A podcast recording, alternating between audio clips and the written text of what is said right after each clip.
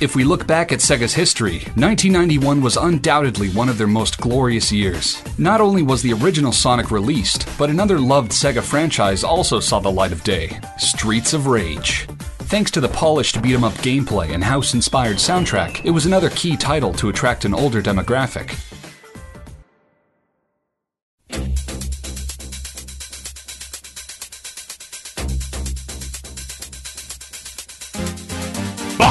Uma hora de Mega Drive que vai começar a locadora do Reloading. Eu sou o Bruno Carvalho aqui comigo do Alrai. Brigando pelas ruas da cidade. E Felipe Mesquita. Estamos aí. A abertura do, do Edu foi praticamente uma, uma ronda, lembra? De noite eu rondo a cidade a te procurar. Muito bem, mas como você já percebeu pelo título, a gente, a gente tenta fazer a surpresa do locadora, mas não funciona, Eu não né? sei você só todo esse mistério, se. se você acha que o, o público espera, assim, do nada, a surpresa pra. Meu sonho, meu Pede sonho. pra alguém dar play, assim, sem ler nada. Exato, meu sonho é lançar um podcast que ele só tenha numeração e a capa seja sempre, seja sempre preta. Porque aí as pessoas não vão fazer a menor ideia do que elas vão escutar, entendeu? Isso aí é o meu sonho, porque a pessoa que escutar é surpresa o tempo todo. Sem descrição, sem nada. É assim, é um podcast número um. Aí tá lá. Dois, capa preta. Três, e aí vai. Meu sonho é esse, quem sabe. Mas, hoje temos um tema que está bem definido, que está na capa, que está no nome, está bonitinho. Mas mesmo assim a gente tem que citar o nome, por favor, senhor Edu Alrai, sobre qual jogo falaremos nesta locadora do Reloading. Bruno Carvalho falaremos sobre um clássico dos jogos de beat 'em up. E na verdade é uma daquelas desculpas que nós damos pra acabar falando da franquia inteira. Mas nós vamos falar de Streets of Rage 2.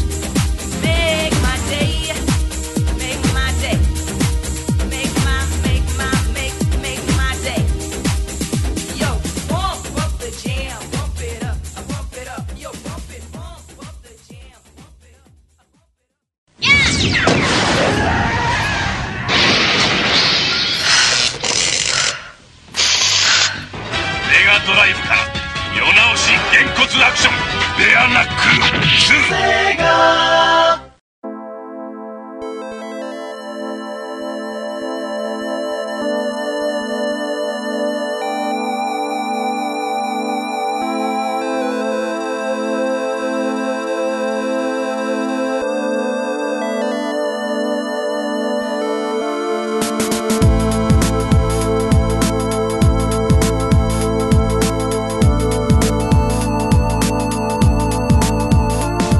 começar, né, a gente vai falar aqui de Streets of Rage, mas antes de entrar em Streets of Rage, eu acho que seria interessante a gente falar um pouquinho da SEGA. Como que a SEGA entrou nesse mundo do, dos beat'em ups, né? Porque o Streets of Rage, é óbvio que quando ele chegou no Mega Drive, ele tinha um jogo em mente que seria a principal disputa dele, que seria o Final Fight, né? O Final Fight chegou aí em 89, né? E dois anos depois veio o primeiro Streets of Rage. Mas estava bem claro com quem que, que ele queria competir ali. Mas antes mesmo do Streets of Rage, a, SEGA já tinha outros títulos nesse gênero, né? Do, do beat'em up.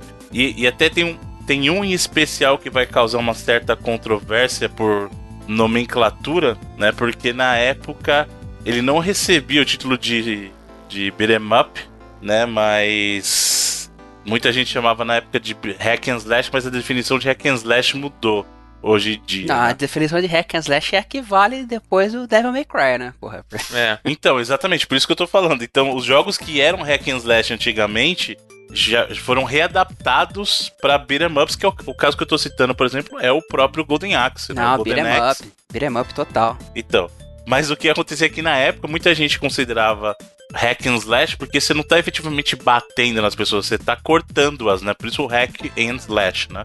Mas é beat'em up, foi, foi readequado para beat'em up porque o hack and slash é outra coisa hoje em Hum, dia. sim, né? sim, Ha- total. hack and slash é baioneta, hack and slash é o, o próprio God of War, os primeiros aí, hoje em dia não, né? Mas os primeiros foram eram muito hack and slash, Uhum. né? O Devil May Cry que foi, digamos, o grande responsável pelo, pela nova onda de hack and slash aí. É, foi a evolução natural do beat'em up para um ambiente 3D, né? Porque o beat'em up até Uhum. tentou migrar pro 3D, mas nenhum funcionou assim.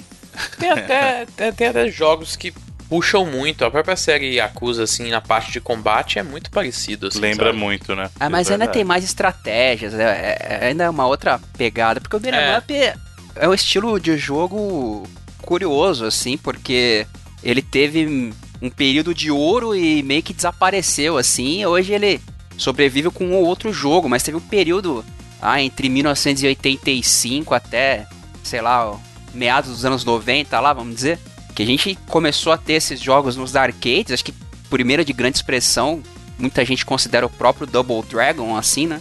Renegade, é daquele, de- de- dessa época que começaram com esses jogos de dezenas de inimigos vindo na sua direção e você batendo neles e derrotando os inimigos e avançando na tela. E esse estilo ficou bem famoso até por conta dos próprios arcades, que era um estilo que combinava muito com arcade. É por causa até do multiplayer, né? Em vários Sim. casos aí. Sim. É, é até interessante a gente ter citado o caso do próprio Double Dragon, do Renegade, que eles são considerados para muitos aí os precursores mesmo do gênero do beat'em up, né? E, o próprio Renegade teve em plataformas da Sega. Antes disso a gente tinha até uma estrutura bem mais simples, não sei se vocês vão lembrar, mas o próprio Vigilante, né, que era aquela Uhum. coisa sem a movimentação é, a movimentação era muito lateral, você não tinha aquela movimentação pra cima e pra baixo que tem no Renegade ou no Double Dragon. Você tinha o próprio Kung Fu do Nintendinho e dos arcades, né? Então era, era esse tipo de jogo. A progressão era bem lateral mesmo, tem movimentação pra cima e pra baixo, e você enfrentava as ondas de inimigos.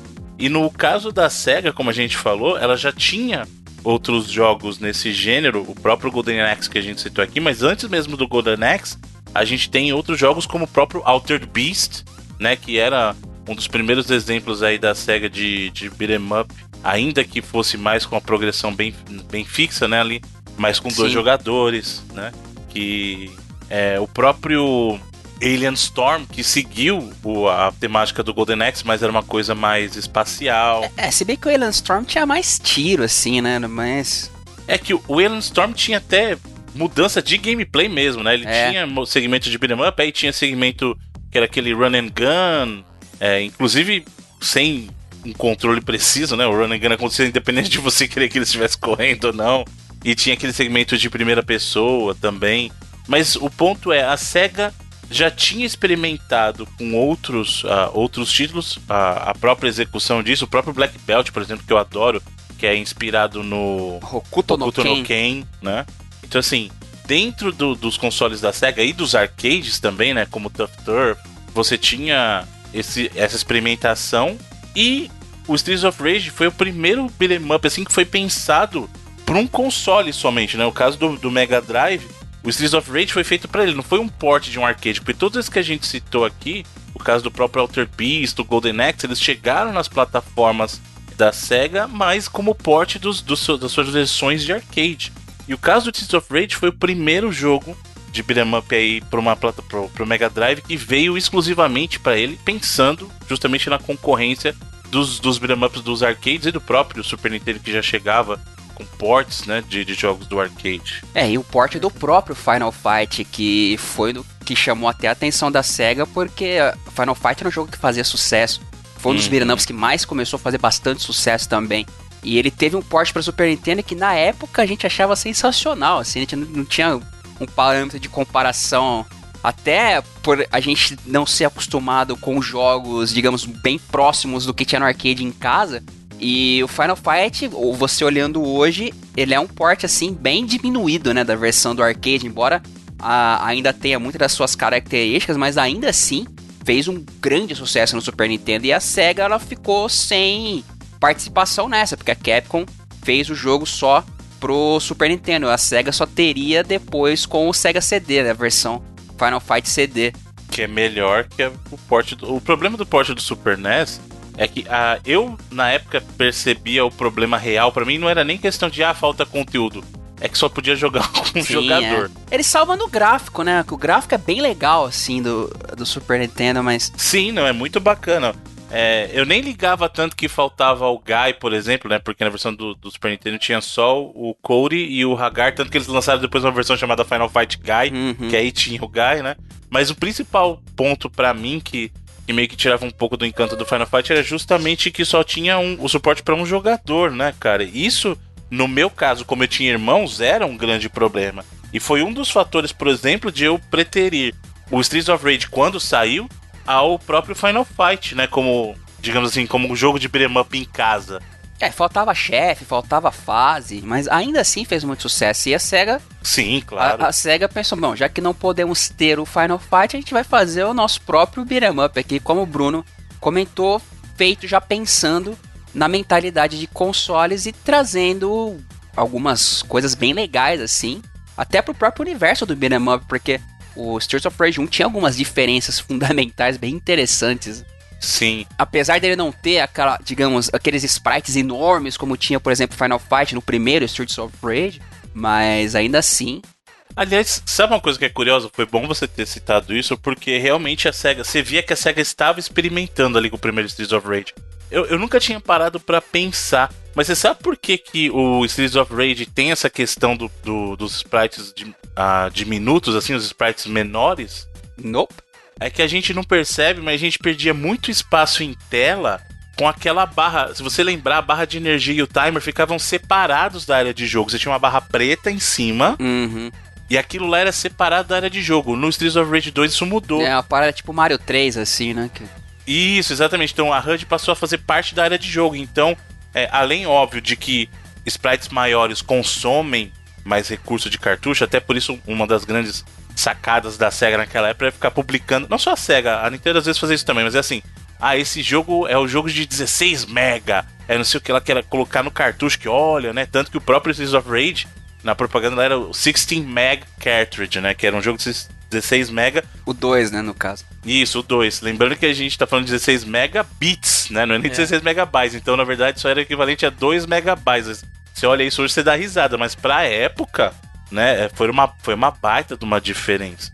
É, é, ainda mais se você olhar a diferença do 1 pro 2, né? É, Uhum. co- como o Edu falou, é que a gente. O programa é sobre o 2, mas a gente meio que vai falar de todos. E até voltei pra jogar um também por causa disso. E, cara, como é muito melhor o 2 em cima do 1, assim, né? Em todos os sentidos, né? É até engraçado porque as primeiras fases do, do, de ambos os jogos são muito parecidas, né? Eu não sei Sim. se elas são exatamente o mesmo lugar, mas meio que são, né? Várias fases, né? São bem parecidas, cara. É, sim, sim.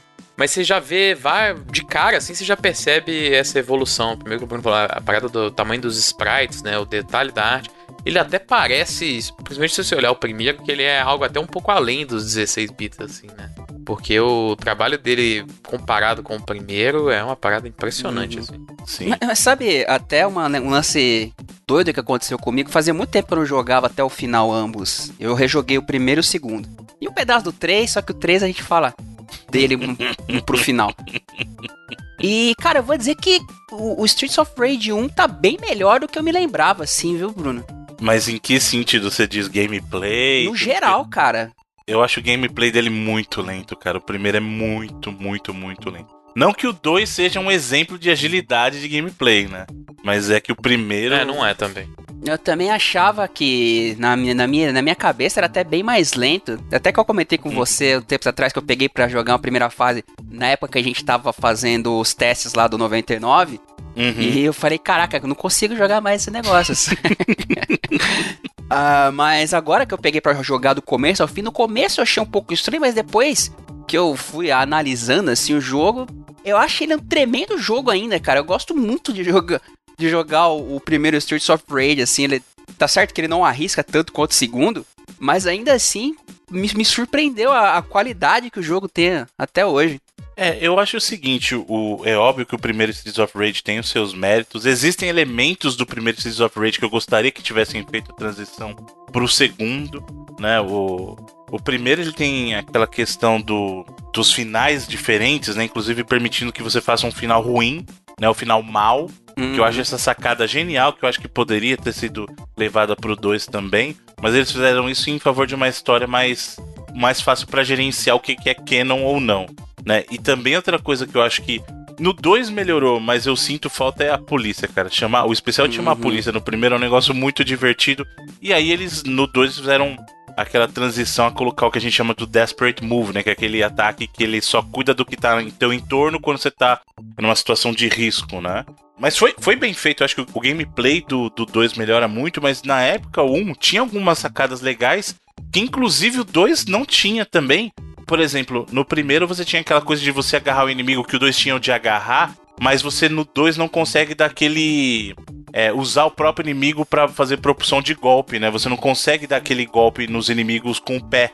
Sabe, no primeiro? Que você faz golpes combinados até no primeiro, né? Isso, exatamente. Aí isso voltou só no 3 depois, né? Uhum. Então eles estiveram ausentes.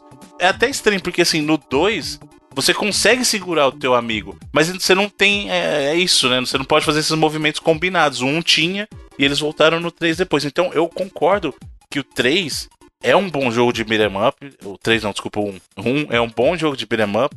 Ele sustenta razoável. Eu acho que o 2 envelheceu muito melhor que o primeiro. Eu acho que o 2, em termos de gameplay, em termos de design geral, ele, ele é um jogo melhor.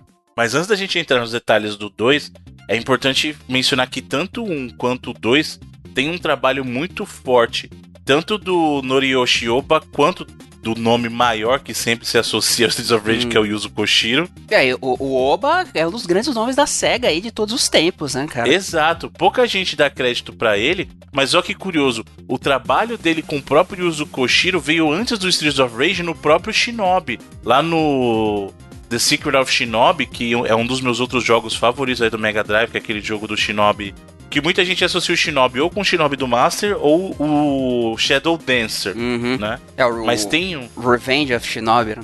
Isso, não é o Secret, é o Revenge of Shinobi, exatamente. O Revenge of Shinobi, que, que é, eu adoro esse jogo, cara. Que é o, pra, quem não, pra quem não se lembra, é o jogo do Shinobi que ele luta com o Batman, que vira o Homem-Aranha. É, que, Que tem várias luta versões. Godzilla, o Exterminador. Esse jogo é fantástico. Hoje em dia, hoje em jogo. dia esse cartucho, você tem ele ainda desse jeito Eu aí? tenho, É. eu tenho ele com, com exatamente a versão de Batman Homem-Aranha. Eu tenho. Porque eles fizeram depois, né? Teve problema. O Godzilla no, no, no, no cartucho. Tinha o Godzilla, exatamente. Tinha o Exterminador do Futuro. É muito legal. Então os caras deram banana, assim, pra, pro licenciamento e falaram, É, vamos tá nem aí, né? E quem, e quem acha que a gente tá de zoeira, não, não tamo, não. Era literalmente o Batman, o Homem-Aranha, o Godzilla, o Exterminador do Futuro. É, tinha uma, uma diferença ou outra ali, mas não Não, tinha, mas o né? caso do Homem-Aranha era o Homem-Aranha, cara. Soltava teia e tudo. Era um negócio É, inacreditável. começou a cara. ter diferença nas versões posteriores, as revisões Isso. posteriores, que começou a mudar, mas no início era, Uhum. era bem escrito mesmo. E é, realmente, a parceria deles começou nessa parada aí. Eles foram Uhum. encarregados aí dessa missão de construir o, o beat'em up pra fazer frente ao, ao Final Fight. E o legal é que ele- eles se inspiraram, o próprio Koshiro e o Oba, eles se inspiraram bem nesse esquema dos anos 80, assim, de... Daquele, daqueles filmes amalucados mesmo dos anos 80, né? Com neon, com, com gangue de rua, com... É muita briga de gangue, né? Inclusive tem o. Qual que é aquele? Streets of Fire que chama o ruas filme? de fogo. É, que é a mesma pegada, né, cara? Eu acho que muito influenciou dali também, né? É, Warriors, esses filmes amalucados de polícia, de gangue dos anos 80, né? Exato. E é um clima legal de você ver, né? Legal. Desculpa, né? Tô falando que isso é legal, briga de gangue, polícia na rua. Não, é, dizendo, mas assim, Esse, esse, esse, esse anos, oit- eh, anos 80 meio romantizado, assim. é. isso é. É, é, é interessante. Porque os anos dar, não é 80 legal, se, é se, se marcaram pior do que os filmes mostram. assim. Exatamente, isso aí era muito pior, cara. É, não tinha mocinho pra bater no tanto de bandido que tinha, não, cara. Não era assim que funcionava. Mas o, o- essa questão do trabalho deles juntos, cara, e, e não é assim, não é segredo pra ninguém que eu amo o trabalho da trilha do Yuzo Koshiro, né? Toda vez que a gente fala do, do Streets of Rage, a gente sempre fala do Koshiro e esquece do, do Oba, né? Então, assim. É, e do Aliás, Kawashima não é, também, é Oba né? ou Oba? Eu não, não sei. É, então, eu não sei se é Oba, eu não sei se é Koshiro também. Eu falo Oba e Koshiro. É porque tem um H antes do B, né? No, É. no. Exato, então eu não, eu não sei muito bem. Mas o trabalho que. O, o Streets of Rage é o que é óbvio pelo trabalho da trilha também. Mas o gameplay, cara, do Streets of Rage, o- principalmente o 2, é uma coisa primorosa, de verdade. Eu arrisco dizer isso, cara. O Streets of Rage 2 é o meu beat'em up favorito. Comparando com tudo que eu já joguei, e eu gosto muito de beat'em up, mas ele é o beat'em up que eu consigo jogar sem enjoar. Sabe, toda vez que eu pego, eu vou do início ao fim. Outros beat'em ups eu jogo, às vezes eu desisto no meio da jornada tal. Pois é, até meio impressionante assim, que, como é que ele consegue fazer tanto com tão pouco, né? Se você pensar que você tem ali três botões, né, para você fazer todas essas combinações que você tem, principalmente quando você tá jogando com multiplayer, né? Tudo bem que ele é um jogo curto, assim, mas eu acho que é até uma coisa ótima pro, pro gênero que ele é, a ideia de ser curto, você ter um ritmo que não cansa, né? E acho que até a variedade do jogo ajuda muito. Mas você ter. Você consegue manter o jogo divertido mesmo com tão pouco assim, em questão de, de botões mesmo, né? É realmente impressionante a questão de design de mecânica nesse sentido. Lembrando que ele foi feito pro layout de três botões Exato. do Mega Drive, né? Ele até dá o suporte pro controle de seis botões, né? O 2, Originalmente ele é de 3. Né? mas ele é originalmente dado 3. Então, até pra falar um pouco dessa variedade que você tá falando, no 1 no um a gente tinha é, o botão A para aquele ataque especial que chamava a polícia, né? Que a gente chamava de chamar a polícia. Você tem o B, que é um botão de ataque, e o C é um botão de pulo. né? Então, se você aperta o B e o C junto, ele dá aquele golpe pra trás.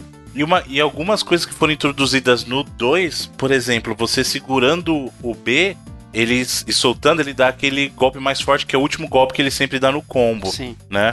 Não serve pra muita coisa, vamos ser sinceros, né? Ah, é mais efeito visual, né? Pra, vou dar um chutão agora, papá, É, do não é- que, é que nem do o back prática. attack, por. O back attack serve pra muita coisa, né? Sim. Que já surgiu no 1 e tal. Isso, e no 2, né, tem, além disso, eles substituíram, como a gente falou, ele tem o Desperate Move, que é aquele que você aperta o A, ele dá um golpe de área, né, um golpe radial que tira os inimigos que podem estar te atacando. E adicionou um outro que é você botando uma direção e o A, ele dá um golpe mais forte ainda, que arranca mais sangue, só que também você perde se não tocar no inimigo, né? Então é um segundo Desperate Move que é até mais forte. E você tem, além, além disso, né, o- os Blitz Attacks, né, que são aquele dois toques pra frente e o, o botão de ataque, que aí, pra mim, é o disparado o jogo, o golpe mais útil do jogo. Pra mim, o- os Blitz Attacks são sempre. eu- não faço combo sem emendar um Blitz Attack junto, sabe? É, Ele é muito colocado na própria estratégia do jogo. Tem muito chefe de fase é feito pra, pra tu usar o Blitz Attack na hora certa. Sim. O Blitz Attack, pra quem não tá ligando o nome à palavra, é o famoso Vatapá, véi tua avó. É. Que é, até hoje, eu, o nome do golpe é Grand Upper, por exemplo, do Axel, mas não. Eu não consigo escutar ele falando isso, cara. Tem que ser. É, é um, é um inglês muito ruim pra ele tava. Grand Upper! Não tem como. É, ja- japonês falando inglês. Você sabe que o Yuzo é. Koshiro que fez a, a maioria das vozes, né? Do, também do, do jogo, né? Ah, as próprias vozes foi dele? Essa aí eu não sabia, não. No, é, no 1 eu sei que ele fez praticamente todas. Você pensa que ele. "Oh, ah", sabe? É, aí, pelo que eu sei, no 2 ele fez bastante vozes também já. Já dei uma lida por aí, que ele era responsável pelo sound design também. O que ele gastou aí pra fazer as, as músicas numa qualidade muito alta pro, pro nível do, do Mega Drive, assim, questão de, de chip de áudio, né? Ele não gastou nada na- nas vozes, né, cara? Porque, porra, como o Bruno falou, é uma parada muito. A qualidade é muito baixa, mas você não consegue entender. No nada. primeiro, cara, é, é pior, é muito pior, cara. E é irritante. Aqueles gritos do primeiro dos inimigos morrendo são uma coisa irritante. E pior que é alto ainda no jogo, cara. Irrita bastante. No 2 deu uma melhorada, né? Mas mesmo assim ainda tá imperceptível. É, voz no Mega Drive nunca foi grandes coisas, né? né? Nenhum É. jogo assim. Que você Acho que o melhor uso de voz do Mega Drive é só o Sega mesmo do Sonic lá. Aquele Sega É. tá bem nítido. Que né? os caras usam tipo um, um oitavo do cartucho só pra fazer aquilo. Só pra fazer aquele sample de voz.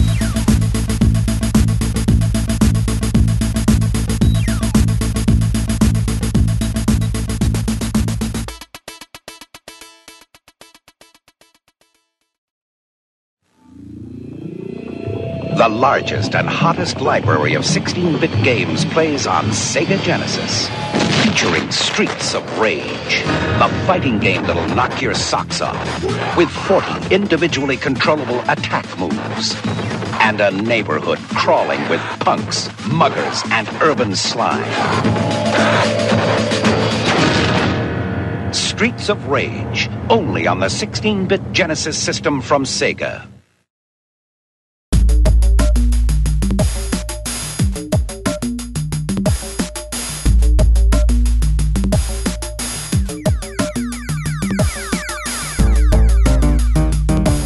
Agora, o Felipe citou essa questão do gameplay e, e é algo que eu acho importante de mencionar, uma grande mudança também que teve do 1 pro 2 foi um rebalanceamento dos próprios personagens, cara. Porque assim, no 1 você tinha três personagens lá, que era o Axel e o Adam e a Blaze, né? Então, a Blaze era uma personagem mais. Você tinha até os stats lá, né? Aquela, mensa- aquela telinha clássica que mostrava os stats. Então você tinha assim, a Blaze como uma personagem com ataque é, mais fraco, porém ela era mais rápida. Agora, a diferença estrutural mesmo entre o Adam e o Axel era no pulo. De resto, eles eram bem mais parecidos. Ah, apesar... O Axel Apesar o do braço Adam- curto. Braço curto. Braço- O, Mas o, a- o hitbox do Adam é bem mais longo, assim. Então, e o, mas o pulo do Axel é pior também que o pulo do Adam, né? A voadora do Adam, ela- ele estica a perna. A voadora do Axel é aquela coisa que ele dobra o joelho pra, pra chutar, né? Isso. Então, Só que a desvantagem é que o Adam caminha um por hora, né? Exato, ele é o personagem de todos, ele é o mais lento, porque na teoria ele deveria ser um personagem de força, né? Então ele é o mais lento e o mais forte. O Axel deveria ser equilibrado e a, a Blaze é mais rápida. Não funcionou tão bem assim, né? Tanto que no 2 eles deram uma ajustada melhor nisso, e aí o, o, o Axel realmente é um personagem mais que a gente chama de Roubado. É, o é o que chama de well-round, né? Que é aquele equilibrado. Era pra ser equilibrado. Mas ele é o preferido de todo mundo porque o equilíbrio dele, na verdade, é roubado mesmo. Não É, tem como. ele é, ele é, é, é o melhor, assim, disparado. né? Do 1 a De- mas Blaze, eu acho. disparado. Do, a Blaze eu acho ela a melhor do 1, mas ainda há, de- há de se discutir, assim. Dá, dá Eu acho que a velocidade da Blaze 1 ajuda muito. É a minha preferida do 1 também, sabe? Mas no 2, o Axel é muito mais, assim, OP, pra, pra usar o termo da galerinha jovem aí, overpowered do que os outros, cara. E aí que eu acho que foi uma coisa que eles tentaram fazer colocando um personagem de força, entre aspas, física, mostrando isso visualmente. Porque o caso do Adam, ele de, de porte ele era normal, era igual um Axel, né? Mas no caso do Streets of Rage 2, eles colocaram um Max. É, é outra coisa também que muita galera não acredita que não eles, mas ela, né? A Ayane Koshiro, irmã do Yuzo Koshiro, que ela é diretora de arte do 2 e quase tudo de arte que tem no jogo foi ela que, que bolou, né? Sim, e você vê que tem uma influência muito. Uma influência, não, desculpa, uma evolução muito grande na arte do 1 pro 2. É engraçado porque o primeiro, a gente até comentou do, do desenvolvimento é, ah, e falou do Oba tal, e do, e do Koshiro, foi feito meio que naquela, naqueles R&D da SEGA, né? Eu não lembro qual divisão exatamente, mas antes, antes delas dividir, de- dividir bastante os estúdios, é um daqueles R&D que tava o, o Oba e o Koshiro, que eles foram responsáveis pelo Streets of, Streets of Rage 1. E o 2 já é meio que uma, uma conjunção, assim, de, de alguns estúdios que contribuíram principalmente, a gente coloca a Ancient, que é a companhia fundada pela família do Koshiro, né? A fundada pela mãe do Koshiro, na qual trabalhava ele e a irmã. Uhum. E eles começaram na SEGA, se não me engano, fazendo o Sonic até, né? O port para Game Gear e Master System. E a Ayane Koshiro já trabalhava com design e tal, e, e eles tomaram o papel principal de desenvolvimento do Streets É, of um Rage dos 2. trabalhos dele foi o Sonic do Master System, mas o, o próprio o Revenge of Shinobi que a gente tava mencionando veio até antes, então. Não, mas eu digo, eu digo como Ancient. Ah, tá. O trabalho deles como né, uma empresa autoral, digamos É, assim. né? Exato. Sim. E é engraçado que, que a gente mencione isso, porque, de novo, é, as pessoas já devem ter escutado, mas o Yuzo Koshiro, ele não era, nesse período, ele já não era um funcionário. Ele, na, na verdade, discute-se muito se ele chegou assim em algum ponto. O Yuzo Koshiro é um profissional independente, né? É, tirando a questão da Ancient, né? Que como a gente falou, é a empresa da família. Até tem Isso. uma entrevista bem legal da Ayano Koshiro, que fizeram na. Quando fizeram o port pra 3DS do Streets of Rage, há uns Que é anos bonitão, atrás. inclusive, né? É. Há uns anos atrás, ela deu, tem, uma entrevista que tem uma tradução naquele famoso site lá, o, o Shmuplations lá, né?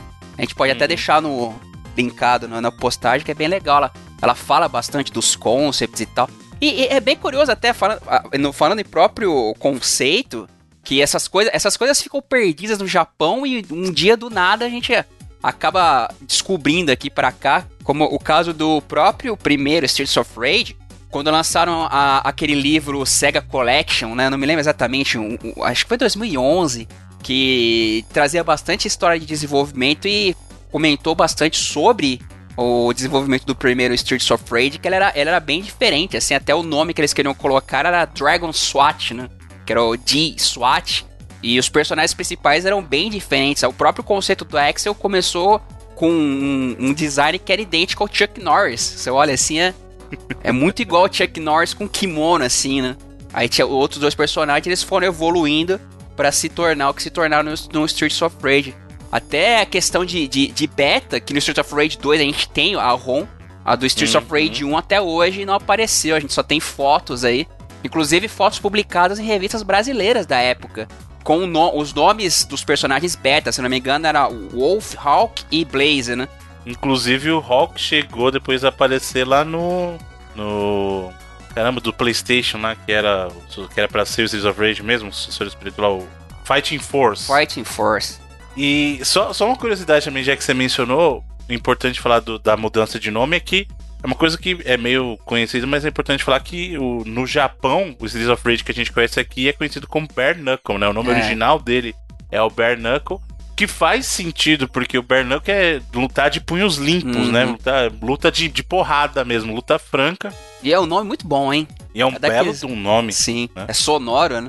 Até o jeito errado que a gente falava, Barik Knuckle. É não, Barik Knuckle. Nucle. Barik Nucle. né? Mas no. Mas eu acho que Streets of Rage é acabou sendo um bom nome também e pegou legal. É. É um dos casos, assim, que não tem um nome melhor que o outro, sacou? É raro, assim, geralmente você consegue pegar, mas é, acho que os dois estão de boa, assim. É, não é o caso, por exemplo, do Busta Move, que Com Busta certeza. Groove não tem nada a ver e Busta Move é bem melhor. É tipo Resident Evil, que apesar do Biohazard fazer muito mais sentido, o nome Resident Evil em si é muito da hora. Também é legal, é, exatamente.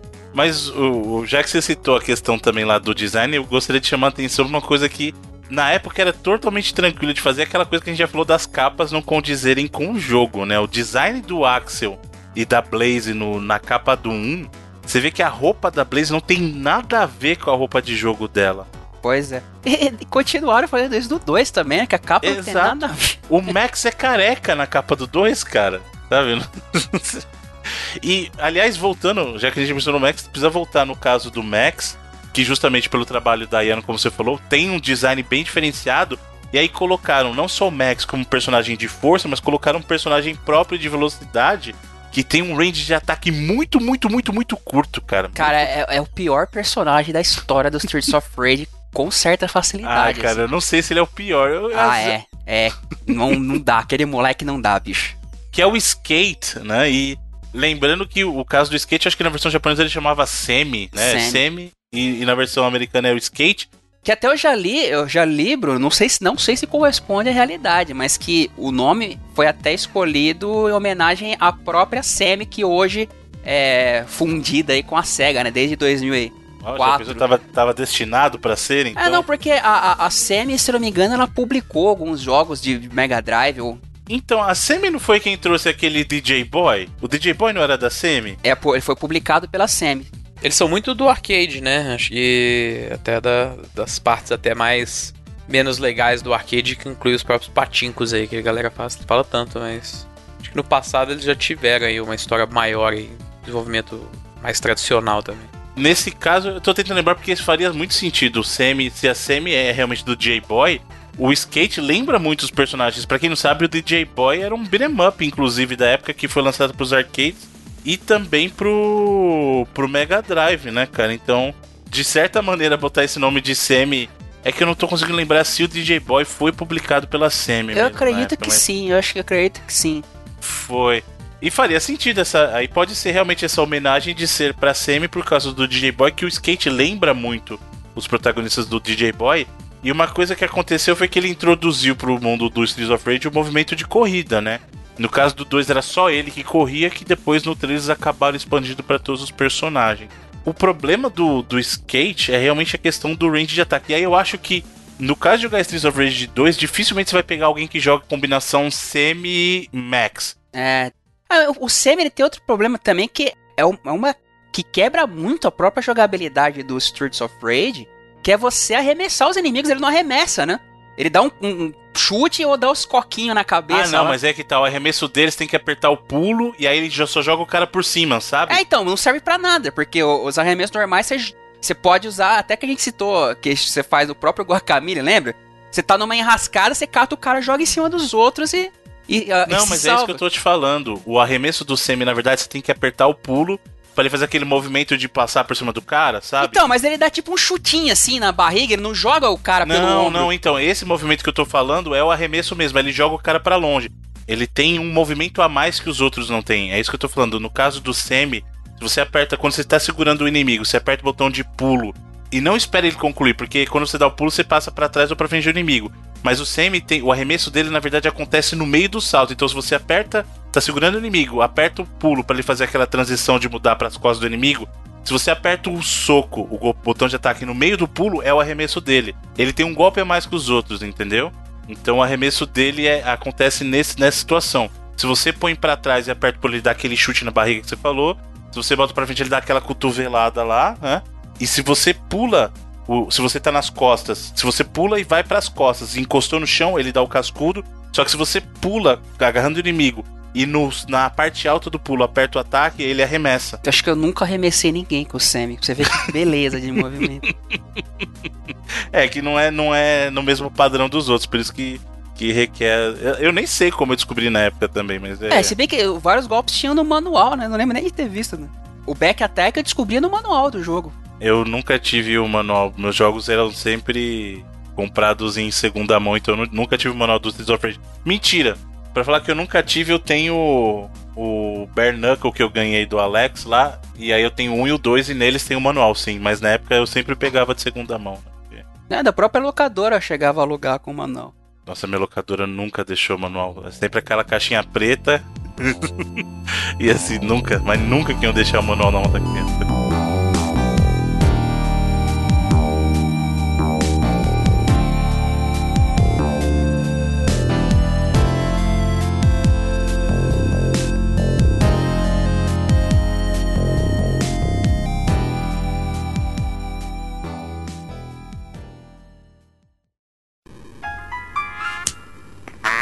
Young Bobby Engels has a problem. He needs to earn the respect of his peers. So he gets the special Sega Genesis fighting system. It comes with Streets of Rage 2. He saves $40. He gets more moves. He gets more control. Now things are pretty much okay. I said chocolate chip. Say it. Say it. Essa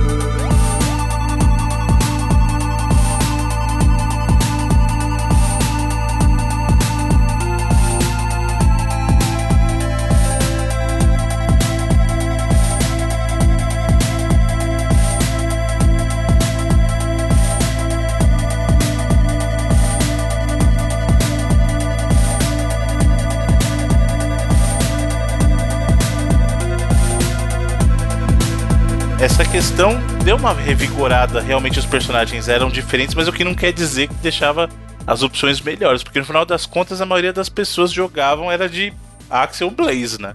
É, se bem que o Max é legal pra jogar o personagem, se você pegar o esquema assim, mas ainda assim não, o Axel leva nas costas e depois é a Blazer. É, eu acho que comparado com outros personagens de força de outros jogos, eu, eu acho ele um pouco menos chamativo, sabe? Por exemplo, o próprio Hagar lá no, no Final Fight é um personagem legal de você jogar. Eu acho ele muito legal. Eu, eu até acho às vezes que ele é melhor que os outros em algumas coisas. No caso do Max, não, eu não consigo en- enxergar ele como um, Uhum. um personagem que seja a primeira escolha, né? É uma parada que eles fizeram diferenciada até, né? Que o, o Max, ele, ele não soca, ele meio que dá um cascudo assim, né? No inimigo, né? Ele tem. é, a- a- até nessa, nessa entrevista da Yane Koshiro, eu até li essas paradas que ela fala dos hitbox que ela pensou diferente pra Uhum. cada personagem, pra dar uma diferenciada em cada um, sabe?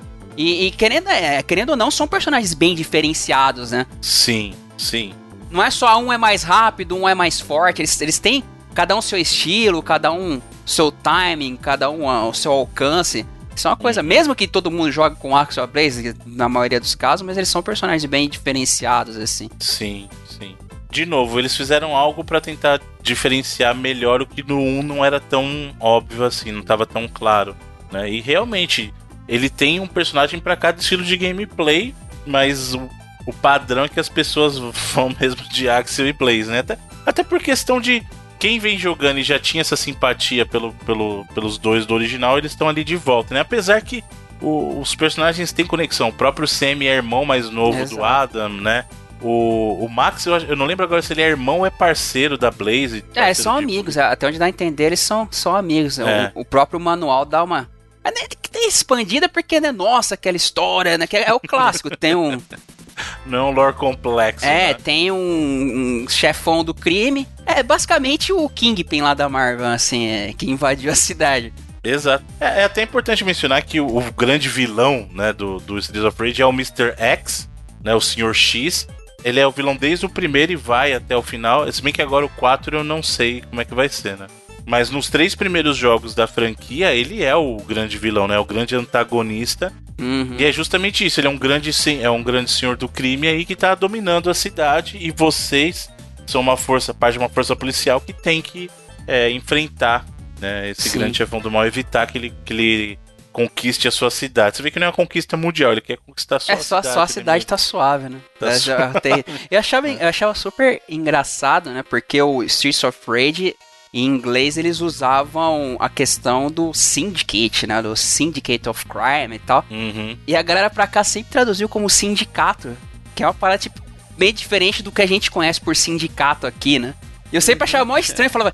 Caraca, a gente vai, vai enfrentar o Lula de chefe de fase, assim? Eu sempre, Então, eu existem sempre achava pessoas estranho. que vão questionar se efetivamente são diferentes essas definições entre gente. É, porque, assim, o, o, o- o sindicato nosso, um deles mais é o, o Labor Union, Trade Union, né? É. Exato.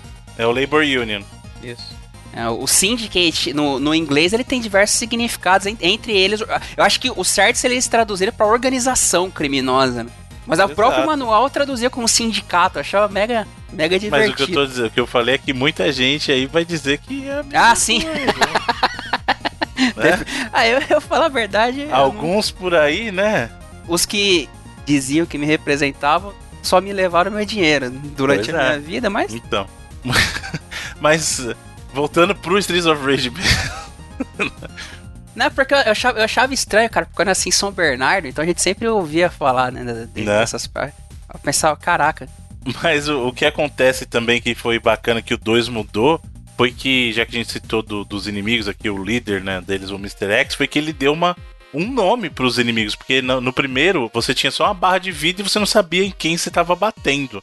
sim, é, basicamente você dava apelido pros caras baseado num lance Nas os características, né? É, tipo, tinha o primeiro chefe tinha uma, um bumerangue, né, sei lá, eu sei que o segundo era Fred Krueger, todo mundo chamava É, de né, Fred por causa da Krueger. garrinha, né? Ele é.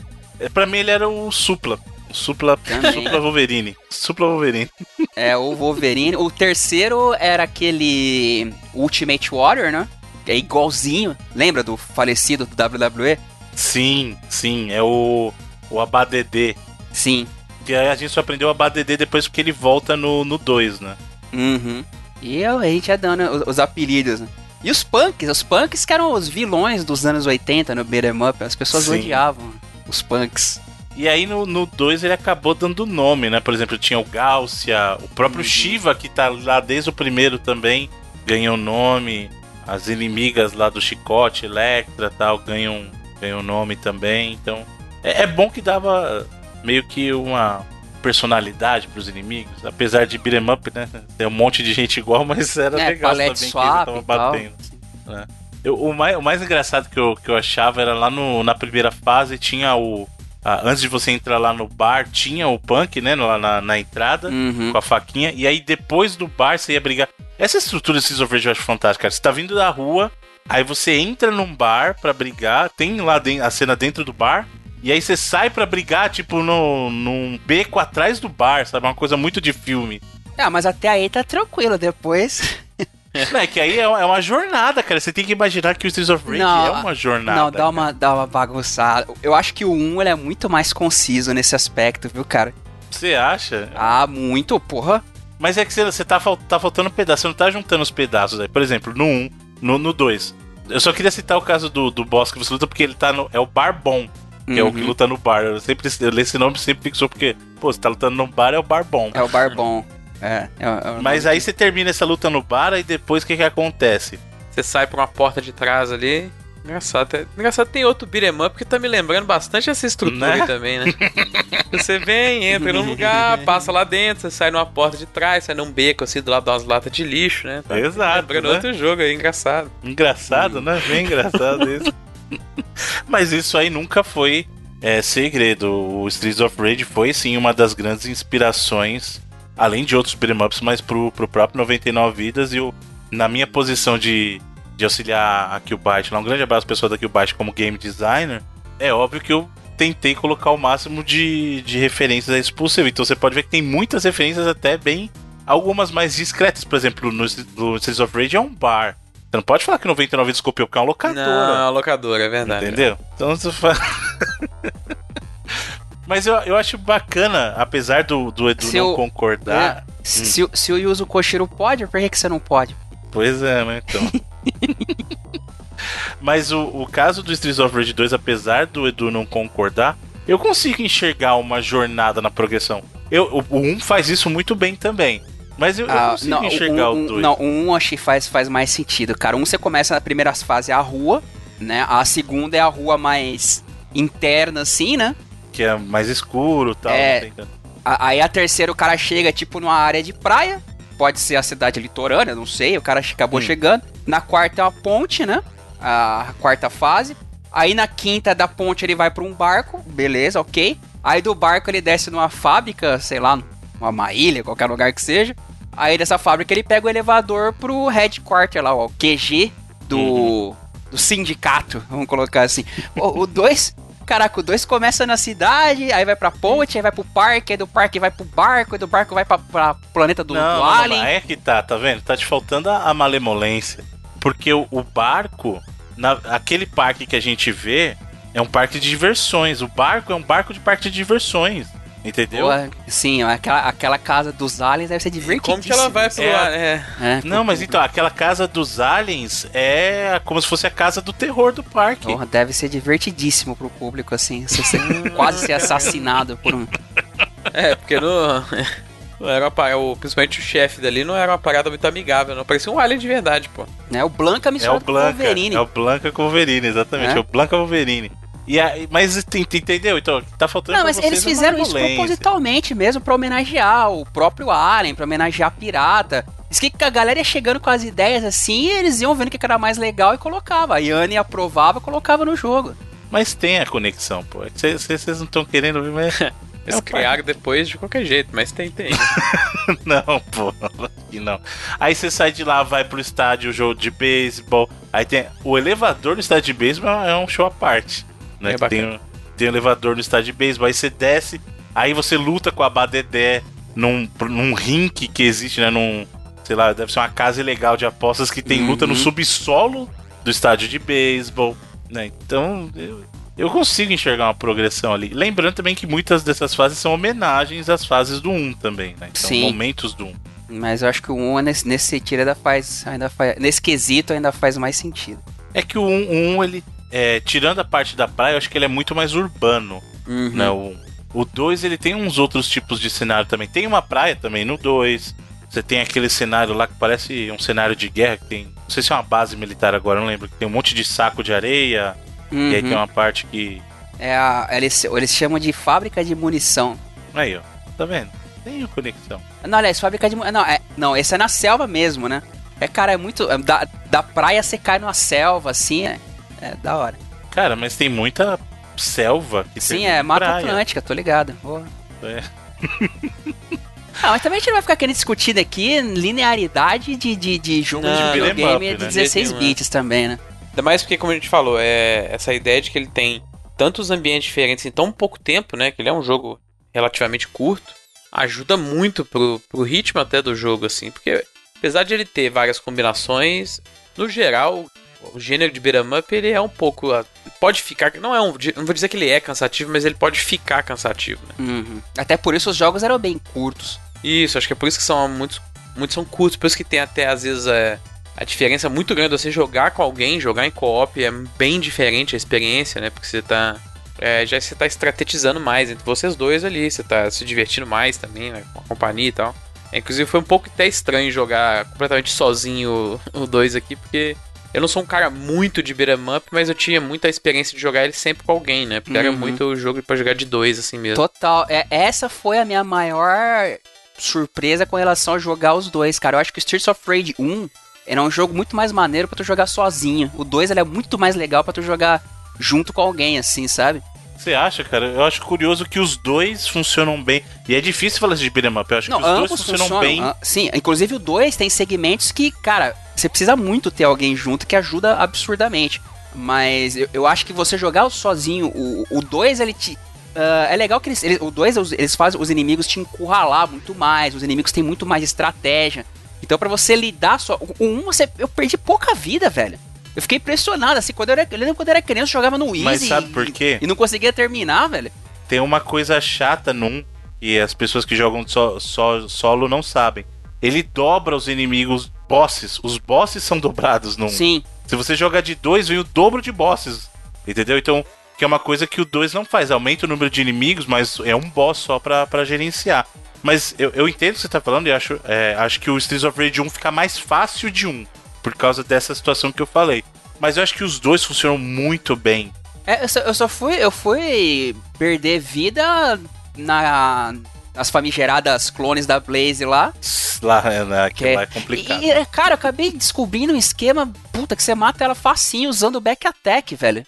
Sem querer, assim. Ah, sim, você dá as costas pra ela na hora que ela tá pulando, aí você puf, back É. attack, né? É, É- É muito bom. Com a Blaze, você dá perfect nelas desse jeito. sim. Que, aliás, o back attack da Blaze não é bem melhor que o dos outros, né? Você tá de brincadeira. Total. E na última fase, que a última fase é, é mais pegada, assim, enfrenta os chefes novamente, né? E, e ela, ela muda de progressão. Ela vai da direita pra esquerda. Uhum. E no 2, velho, tem inimigo que te faz passar a raiva mesmo, assim, a... Quando junta, tipo, um ninja com aquela mulher do chicote, assim, que vem um do lado e um do outro, e se- dependendo se você não conseguir pegar... Porque o Street of Rage, ele tinha um, um negócio que era... Eu, eu- eu achava que no primeiro era glitch, mas não é porque os caras continuaram no segundo, né? Que é a questão de você conseguir prender o inimigo no soco, sabe? A questão de você prender o inimigo naquele movimento de distância, tá falando? É, no soco, se você ficar dando soquinho... psh, psh, psh, Isso, é. Que ele tem um tempo de que ele fica. Ele congela o frame, né? É, se, se, você, se você não apertar em sequência, ele não completa ah, o combo do personagem. Até no, o próprio manual falava uma parada parecida com isso. E se você ficar dando soquinho, soquinho, soquinho, você, tipo, o inimigo ele não, não sai pra lugar nenhum. Ele fica Mas isso preso. não é só do Streets of Rage, não, viu? Tem muito problema. O próprio. O, o Final Fight é famosíssimo pela combo 1, 2 vira. É, um, só que o Final, o. Final Fight era meio que uma gambiarra, né? O Final Fight tinha cara de glitch. O Streets of Rage não, você fica soquinho, soquinho, soquinho, qualquer inimigo, tu mata. e eles levaram isso pro 2. No 3 não tem mais, né? Então eles levaram isso pro 2, então eu acredito que é do jogo mesmo, não, não é questão de glitch. Porque é engraçado quando, quando você joga, quando você é moleque, você tem aquela ânsia de sair pra cima dos caras e dando porrada, e você só apanha, né? O esquema é você esperar o inimigo meio que vir pra cima de você, não deixar ele te cercar, e quando você conseguir grudar, soquinho, soquinho, soquinho, não tem pra ninguém. É, todo beat'em up tinha o seu, seu esqueminha, né? Sempre descobria, o pessoal sempre descobria um jeitinho, aquele jeitinho brasileiro.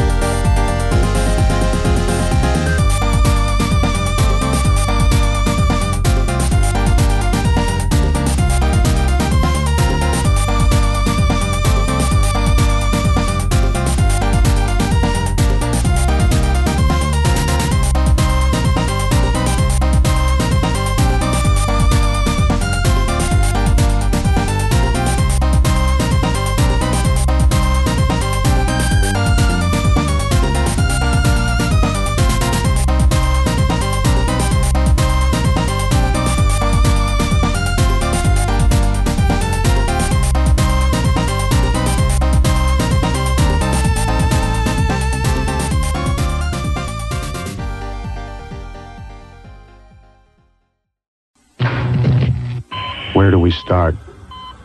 How about his knee? That's his face. If that's his face, what's this?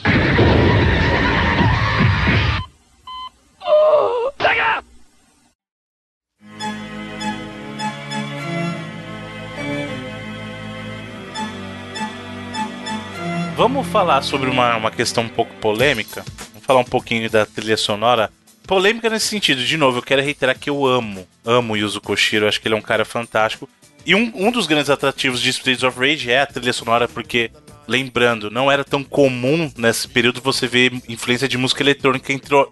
Apesar que é estranho dizer isso, né? Música eletrônica. Toda música de videogame ela é eletrônica, ela não é. Natureza eletrônica. É, a- o que tava bem em voga nessa época era a questão do dance, do house, do Uhum. Europop lá, como é que é o nome? O Eurodance, né? Uhum. O Koshiro ele se inspirou muito em Eurodance pra fazer E que Streets of combina Rage. muito até com o estilo do próprio jogo, né? O setting que ele tá se Sim. passando, acho que faz Exato. total sentido. E deram a liberdade pro Koshiro fazer isso, né, cara? Exato. Pra ele não fazer. O jogo feito, foi feito no Japão, não fazer uma trilha que remetesse ao Japão e pegasse aspectos mais ocidentais, né? Que era um estilo que tava fazendo muito sucesso na época, no ah, final dos anos 80, começo dos anos 90, até aqui no Brasil. A gente. Pô, aqui durou um bom tempo aí. Você lembra da Sete Menores da Pan, essas paradas? Sim. um bom tempo aqui no Brasil que o, o techno, o house, o dance fez um mega sucesso, né? E essa, essa pegada, tipo Technotronic ou o sei lá, que mais que, o- que o Koshiro se inspirou aí? o Black Box. o- Então, sobre inspiração, esse é o ponto. Acho que muita gente pegou. A primeira que é mais fácil de pegar é justamente a questão do, É, então, do é, enigma. é pegar assim. Até desculpa ter te interrompido, o que, que você ia dizer é que muita gente acusa o Koshiro de simplesmente ter só sampleado muitas das Não, músicas. é, não é acusar, não, não é isso, mas ah, você consegue, e, digamos assim, não é o- enxergar. Ouvir a inspiração. é. Exato, ouvir a inspiração. Porque assim, no caso da música tema, que inclusive ele faz isso no 1, a música tema do 1 e do 2 são as mesmas, só que ele só rearranja a música pra, pra abertura do 2, né? A música tema do 1 e do 2. E é óbvio, ali, por exemplo, você escutando, você consegue pegar a inspiração lá daquele Sadness do Enigma, por exemplo, né? Porque a Tocou música. pra caceta aqui no Brasil, cara. Exato, Aquela não tinha como, assim, então não pegar a semelhança.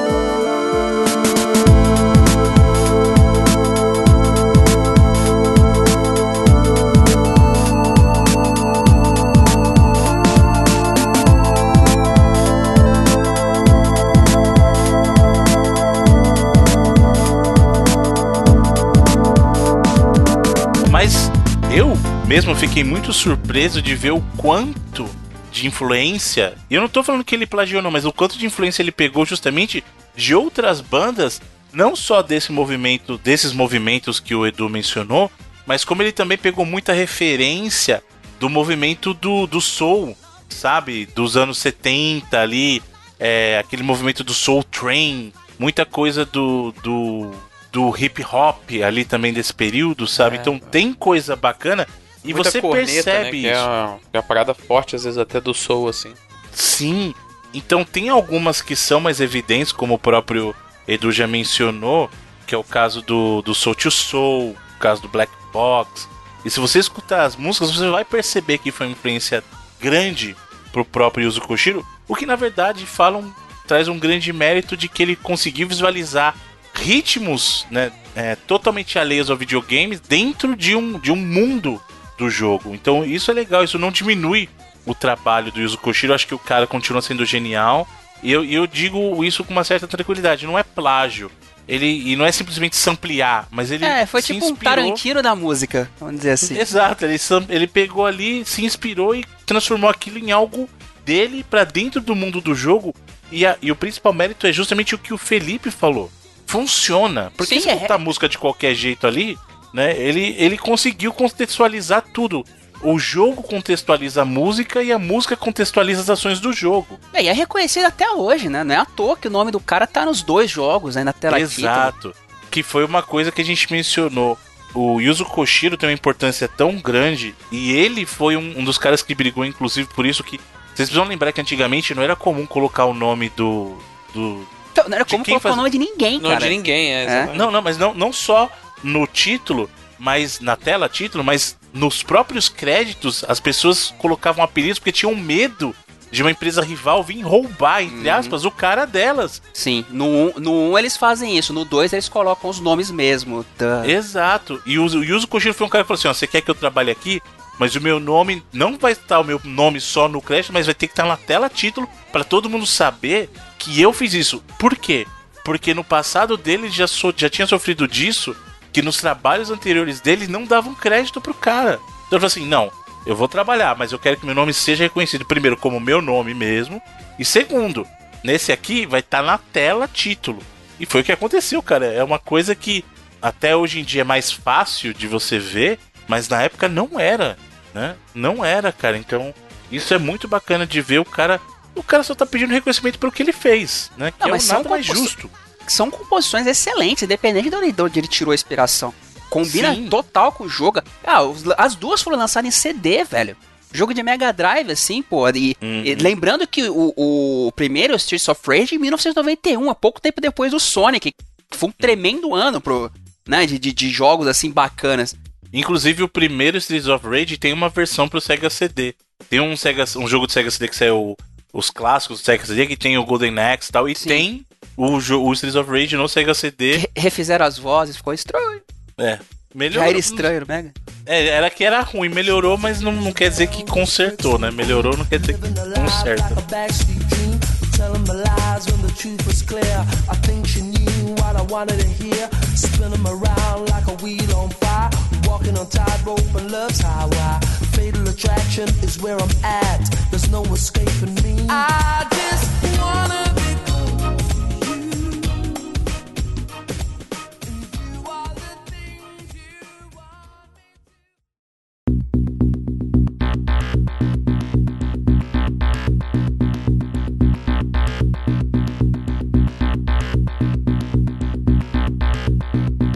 Mas passado Streets of Rage 2, veio Streets of Rage 3 que talvez seja da franquia inteira o mais questionado, né? Tanto em termos de gameplay, em termos de estrutura de jogo, apesar de ele ter feito uma coisa que eu achei muito bacana, que é aquela coisa de você poder seguir por caminhos alternativos e ter finais diferentes. Sim. Mas sim, Tá. o 3 é uma história muito curiosa, velho, porque eu joguei a primeira vez o versão japonesa, Bare Knuckle, com adaptador e tudo, aquele redondinho, né? Que é adaptador que, que tinha trava de região, não era que só você só arrancava a, a tinguelinha do Mega Drive lá e enfiava o cartucho. Aí você precisava usar adaptador por trava de região na época, eu até lembro. E eu lembro de ter gostado muito assim do jogo. Aí, uns anos depois, eu fui jogar o americano, cara, e eu descobri a cagada monumental, assim, que fizeram. Que, que deu na cabeça da SEGA pra fazer aquilo com o jogo americano, bicho? Porque os, os caras refizeram as vozes e ficou um lixo, cara. Ficou um lixo. As vozes. Mudaram a, a cor da roupa dos personagens por nada, assim. E, e deram um, um aumento de dificuldade absurdo no jogo, assim, que normalmente era o contrário que acontecia. Os jogos japoneses tinham um Era nível mais de, difíceis, né? de dificuldade maior, mas não, cara, o americano parece que o normal é o hard do, do japonês, alguma coisa assim. Que do americano você vai chegando tem um, um pouco mais fase mais pra frente, e, pô, vezes você é humilhado pelos inimigos, assim. É, a questão do Streets of Rage 3 é, é bem curiosa, porque assim, em primeiro lugar, como você falou, tem algumas diferenças do- dos personagens em si, tanto na voz quanto no na roupagem mesmo, né? Inclusive cor, que como você falou, mexeram em coisas que não faz sentido, cara. A roupa da do, do Axel, a roupa da Blaze, né? Então assim, são coisas que você fala, pô, por que fizeram isso? Né? É, não, é- não é, não é que, não, que, não é que criaram um sprite novo, nada, só fizeram um swap, sem, sem motivo nenhum. Foi só pra quê? Pra ficar diferente? É, de repente só pra falar assim, ó, de repente quer vender as duas versões, não sei. Tem a parada, a parada da censura, beleza, até entendo. Tem a, a- aquele sub-boss que é mega estereótipo, um cara O Ash, afeminado, assim, mega estereótipo. E tiraram do jogo, ok, eu entendo. Até se a roupa da moerada lá, beleza, mas, puta, as coisas bobas assim que. Sabe? Tanto que se você, se, quem joga o Streets of Rage 3 só americano, pô, não sabe que o jogo japonês é muito melhor. A história, Bruno, mudaram a história do Então, jogo. mudou a história. A outra tem um contexto mais é, politizado, né? Então. É engraçado o seguinte: é uma coisa cultural de, de temas mais espinhosos não passarem pro, pro ocidente, né? A gente sabe disso. Tem muito jogo que perde em conteúdo, entre aspas, por não poder fazer menções religiosas, que no Japão o pessoal trata com mais abertura, alguns temas políticos mais espinhosos.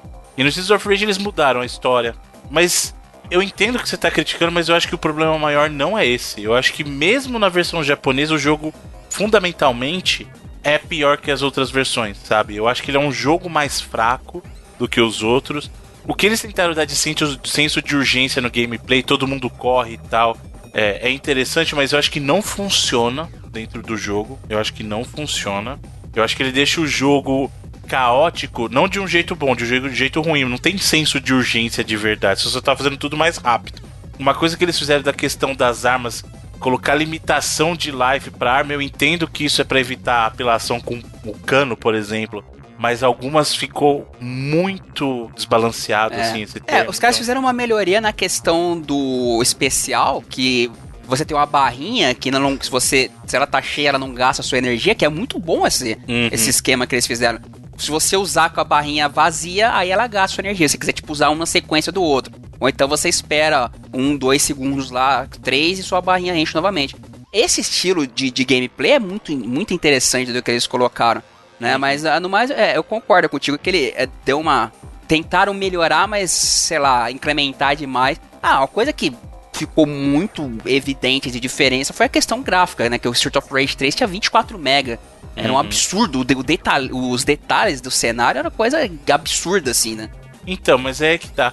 Eu acho, por exemplo, os sprites do Axel, do 2, mais bonitos que o do 3. O 3, eles mudaram as proporções do Axel. E o que é estranho, assim, eles mudaram proporções do Axel em alguns movimentos. Então, se você perceber, tem sprite do Axel que ele tá mais alto e mais forte do que em outros, sabe? Então, é, é estranho. Eu, eu, eu, eu não sei te explicar direito por que, que eu não, não gosto tanto assim, mas eu acho que o, o 3 ele falha em coisas que o 2 não falhava, sabe? É, a, pró- a própria questão da música, né? Que teve aquele experimentalismo do, Sim. do Koshiro e do Kawashima, né? Que o, o Koshiro e o Kawashima, eles eram tipo Ryu e Ken, assim, tipo é, a- amigos e rivais, né? E o Kawashima também trabalhou em faixas do 2 e muitas Uhum. faixas do 3. Aquelas faixas bem mais techno, assim, do 3. Não as mais experimentais que o Koshiro, a- além dele ser um compositor, ele também era um ótimo programador de música para videogame, né? Ele Uhum. até adaptou uma linguagem de programação própria dele para ele ah, ajudar nas composições e tal. O lance aqui do 3, ele desenvolveu um sistema que meio que criava música procedural, vamos assim dizer, né? Uhum. E acabou. E muita gente coloca como à frente do seu tempo e tudo, mas ah, eh, eu acho as composições dos dois primeiros jogos muito melhores. Até nesse quesito, o 3 ele dá uma, uma escorregadinha. É. A própria música clássica da tela de seleção de personagens, que é a do 1 e do 2, são as mesmas músicas, né? E no Nossa, 3 aquela é. do 3 é. Nossa, o negócio sofreu. né? Nossa. A do 1 e do 2 é tão. É tipo aquele jazz meio que você fala, que, Uhum. que você até comentou assim. é, Pô, é tão clássica a música e o É 3. agradável, né? Você Sim. pode ficar um tempinho ali na tela de seleção que é agradável. Essa aqui, parece que eles estão assim, vai, cara, sai daqui. É, corre, sai escolhe daqui. logo, né? Mas outra, outra coisa que, que ele mudou. E esse eu acho um lado positivo do 3. Ele tem muito personagem extra, assim, que com condições de destravamento obscuras, né? Que era legal, ele dava uma longevidade. Isso era bom, ele dava uma longevidade pro jogo. Primeiro, né, ele tira o Max, preservou o skate, a contragosto do Sr. Edu, preservou o skate, tirou o Max e colocou o Dr. Zen. Que é um bom personagem, não é nossa, mas. É, ele, ele é um bom personagem com um design muito estranho, É. né? E, e aí você passa a ter personagens inimigos. É, se bem que no 2 tinha um método pra você jogar com Shiva, né? Não, não oficial, Sim. mas tinha. No caso do 3, você tinha como controlar o Shiva, você tinha como controlar o Vicky, ou o Ru, né? Que era o canguru, que era o do canguru, canguru de um dos bosses lá. Você tinha como controlar o, o próprio Ash na versão japonesa, né? Uhum. Através de código também. Então ele acabou aumentando, ampliando o leque de personagens jogáveis através desses métodos aí. O- a base ainda era Axel, Blaze, o Skate e o Dr. Zen, né, no lugar do Max ali. De novo, pra mim não mudava muito os personagens que eu jogava. Ou era a Axel ou a Blaze, mas eu acho que no 3 eu ainda prefiro a Blaze. Diferente do que era no 2. Eu acho que a, a minha, minha sequência assim, de personagens favoritos era 1, Blaze, 2, Axel e no 3 é a Blaze de novo, sabe? Não dizendo que ela tá muito mais útil também, porque o problema é que todo mundo, na minha opinião, tá ruim ali no 3, sabe? Não, mas eu, eu concordo contigo, acho que são, são personagens interessantes. Eu acho que ficaria com a sua mesma sequência aí também. E antes da gente falar um pouquinho do 4, né? É bom a gente falar do, do melhor Streets of Rage de todos aí, que é o Streets of Rage Remake, que nunca chegou a ser algo oficial, mas o trabalho do pessoal da, da Bomber Games, né, cara? Que coisa É sensacional. sensacional. Aquilo sim é uma grande homenagem ao Streets of Rage. Que pra quem não sabe, Streets of Rage Remake foi um trabalho feito por fãs mesmo, né? Essa equipe da Bomber Games. E eles chegaram até a lançar uma versão, acho que parou na versão 5 antes de receber o System Desist da SEGA, É. né? É, Que assim, é eles pena. trabalharam por muitos anos. do- é, foi mais ou menos o que aconteceu com aquele Metroid 2 Remake recentemente aí com a Nintendo, né? Uhum. Que os caras trabalharam por muitos anos, era uma, uma comunidade até bem ativa nos fóruns. E quando eles resolveram lançar o jogo, a versão 5, assim, que seria, a creio que a final, a SEGA mandou um cease and desist e a Bomber Games teve que dormir com essa aí, né? É uma pena, né? Porque eu acho que eles foram meio que vítimas do timing mesmo, assim. Né? Total. Se fosse a SEGA de hoje, cara, que a SEGA É. mudou completamente esse, esse comportamento. O próprio Streets of Rage 4 é o indício disso, né? Não só ele, mas Sonic Mania, outras propriedades. O próprio Shenmue é uma parada absurda se você for pensar que a SEGA tá simplesmente licenciando ele pro, pro Yu Suzuki, né? Então, Uhum. realmente é uma pena porque é um trabalho que poderia muito bem ser lançado, por exemplo, da forma que foi o próprio Sonic Mania recentemente.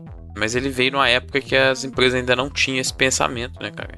Realmente uma pena. E é um esquema parecido até com o Sonic Mania, porque a questão do Sonic Mania é que. Um remix, assim. É, sim, é- ele é feito naquela engine do Whitehead e tal. E o Streets of Rage Remake também, era feito do zero, né? Não é, ele não é tipo open board assim e tal. Os caras fizeram o mesmo jogo, usaram, ok, us- usaram os sprites, usaram as texturas, o- os assets e tudo, mas os caras fizeram. E se bem que parece que eles, ele- meio que redesenharam até, né? Não são exatamente, se você olhando jogando hoje, porque é engraçado, hoje em dia você acha fácil na internet, a SEGA acho que não liga mais, você acha até em site de download normal. Eu até procurei recentemente e você percebe assim que ele, ele é meio que refeito, mas o trabalho de homenagem que os caras fizeram juntando o- os três e colocando elementos de todos os jogos e dando muita opção Caminhos alternativos É. dentro da fase. O trabalho que eles fizeram é fantástico, cara. É, você pode ter a opção, por exemplo, de jogar com o combo do 2, com o especial do 3, com o pulo do 2. É, é muito, muito completo. Eu até concordo com o Felipe, cara. Se ele podia ter sido lançado assim do jeito que, que os caras terminaram a última versão. Que puta, seria um tre- uma tremenda homenagem pro Streets of Rage. Seria nível Sonic Mania mesmo. Eu acho que a SEGA poderia aproveitar esse momento do Streets of Rage 4 e realmente considerar buscar o pessoal da Bomber Games, recompensar os caras de algum jeito e lançar isso como produto oficial, sabia? É, acho que infelizmente passou a, o ponto, assim, até da, da hype. Mas sei lá, né? Hoje em dia, se você tiver uma. Não, mas uma o próprio Streets of Rage marketing- 4 tá voltando, entendeu? Aí É. seria como que fosse, sabe, um Uncharted Collection antes de você jogar o Uncharted 4. Então seria isso, Uhum. porque na verdade o, Streets of Rage Remake é, uma, é uma grande homenagem ao Streets of Rage é, como um todo, e ele tem as campanhas separadas, né? Uma coisa que, você, que, o- que a gente não mencionou, os caras tiveram um trabalho de criar, digamos assim, recriar as campanhas originais. Você tem, pode ter um, um método de jogo inédito, mas você pode reviver as campanhas clássicas. E outra, os caras fizeram uma abertura pro negócio. Sim. É um projeto tão legal que eles fizeram uma abertura tão bacana, cara, pro jogo. Os caras fizeram fases novas, né? Criaram Sim. uma personagem jogável nova. Eles colocam toda a gama de personagens jogáveis, assim, da, da trilogia pra você poder usar também. É um trabalho muito bom, cara. Muito bom, assim. E a SEGA simplesmente. E, e- e não é como se a SEGA tivesse. Nossa, cara, a gente vai fazer Street of Rage aqui, lança um por ano. Estamos fazendo Street of Rage. Fazia anos que a franquia tava parada. Se você considerar Street of Rage, são três jogos, né, velho? Nu- Nunca saiu disso. Tentaram ah, algumas oportunidades. O próprio Bruno comentou lá que a, a Core chegou a oferecer, né, o, o que se tornaria o Fighting Force pra ser um, um Street of Rage 4. Ainda bem que não deu certo também, que o Fighting Force envelheceu mal, que, que Deus me livre também, mas chegaram até, a- até a fazer um projeto de que seria uma versão pro Dreamcast, né? Que é horrorosa. E até uns concepts caíram na internet. Seria. Não seriam os mesmos personagens, que seria o Axel Jr., até o nome, tinha uma outra personagem lá e tal. E o Street of Rage parou por aí até o retorno agora, com o esquema que eles fizeram com a Dot Emo lá, né? E o Lizard Cube, pra trazer o Street of Rage 4.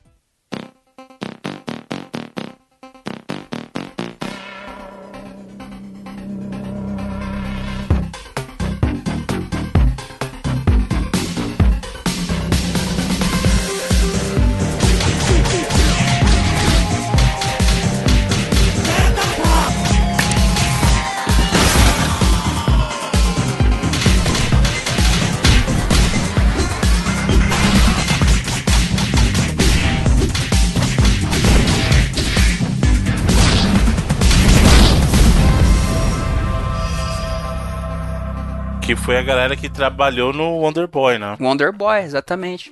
E é que tá, está- cá estamos nós, 25 anos depois, e em função justamente. Eu imagino o seguinte: a SEGA não tinha o menor interesse, zero, zero, em trazer Streets of Rage de volta. E eu acho que foi o pessoal da Lizard Cube, lá e da Doremo, que botou uma pressão falou: SEGA. Com certeza, tanto que a a SEGA não tem exatamente um envolvimento, né? Ela tá licenciando, né? Eu falei: SEGA, você tá com isso aqui parado? Vamos, vamos fazer? Você viu como é que funcionou lá com o Wonder Boy? Deixa a gente fazer alguma coisa. E, e eu vou, eu vou. A gente, quem acompanha o Reloading semanal até acompanhou a minha jornada de aceitação com o Streets of Rage 4, que no começo eu torci muito o nariz. Mas hoje, vendo o gameplay, eu enxergo ele como um baita de um jogo, um baita de um potencial.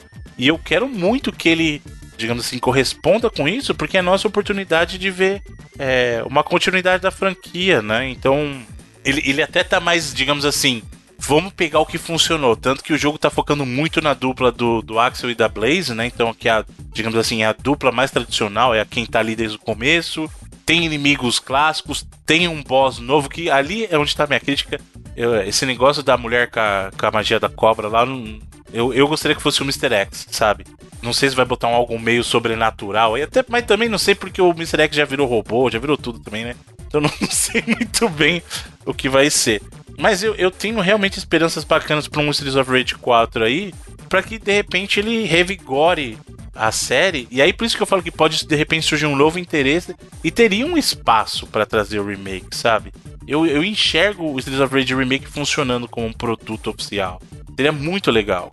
É que o, o 3 ele, o 3 ele partiu pra um lance bem ficção científica até, né? Uhum. O, o próprio Dr. Zen é um personagem cibernético, aí tem aquela treta do Mr. X também no jogo e tal.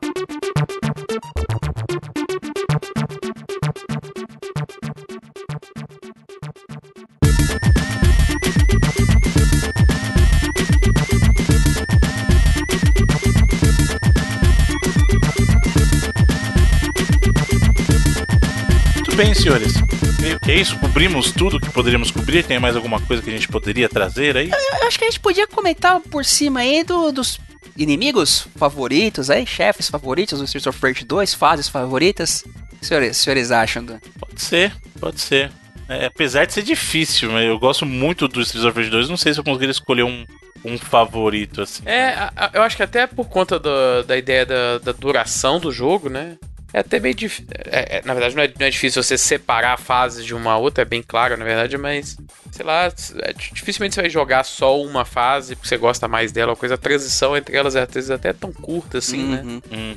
Também não sei se eu tenho uma favorita, né? Mas em termos, vai, vamos, vamos eleger um, um jogador favorito aí, um boss e uma fase. Eu acho que o Axel, pelo menos entre eu e o Edu aqui, é unanimidade, né? O Axel disparado. Eu gosto muito da Blaze também, acho, acho que. é, O Axel é o, é o default, assim, mas eu acho que eu gosto até mais da Blaze, assim. É, a Blaze é a segunda escolha, eu acho. O Kiko Show dela é legal. né? Tem um Hadouken, pô. A Blaze tem Hadouken. Ah, é que é um detalhe que eles se inspiraram no 2 absurdamente em Street Fighter, né?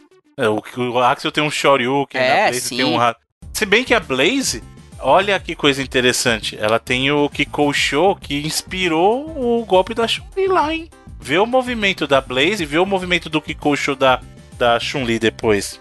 E isso não é nem especulação, não. É admitido pela Ayane e Koshiro que eles, eles tinham. Ela e o Yuzo eles jogavam muito Street Fighter na época. Eles tinham uma máquina de Street Fighter lá no escritório da Ancient.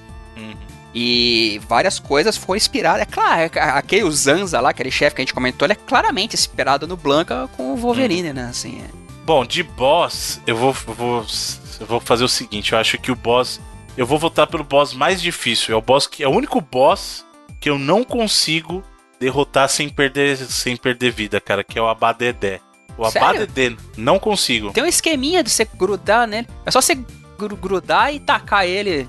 Pô, o Bru- o Bruno gosta tanto de, de wrestling e de WWE que ele finge apanhar até, né? Igual, igual no, Não, mas é incrível, cara. verdade. Todos os outros bosses, todos os outros, eu passo sem tomar um golpe. Então, Quando no- chega no dois- Abadedé, É, no 2 é diferente. O 2 você taca, quando ele vem pra cima, mete o Grand Upper lá e é nóis.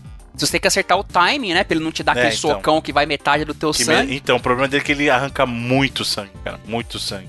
E se você tenta dar o combo, ele dá aquele roar, Não, que ele abre o braço. Esse é, esse é um daqueles que você usa o Blitz do Axel, que é o que te salva, né? Até nesse o jogo. fim, né? Blitz até o fim. Agora, de estágio, cara, nós tem tanto Cara, tem aquele que chefe é chato, aquele Jet, que ele, é- ele começa como chefe, depois ele volta como inimigo de fase, aí na Mas terceira... aí ele é fácil, sabia? Não, Sabe mas ele é a pegada? chato, ele é chato, sabe? Porque quando ele vê com um monte de gente, sabe? Aí fica, é, realmente.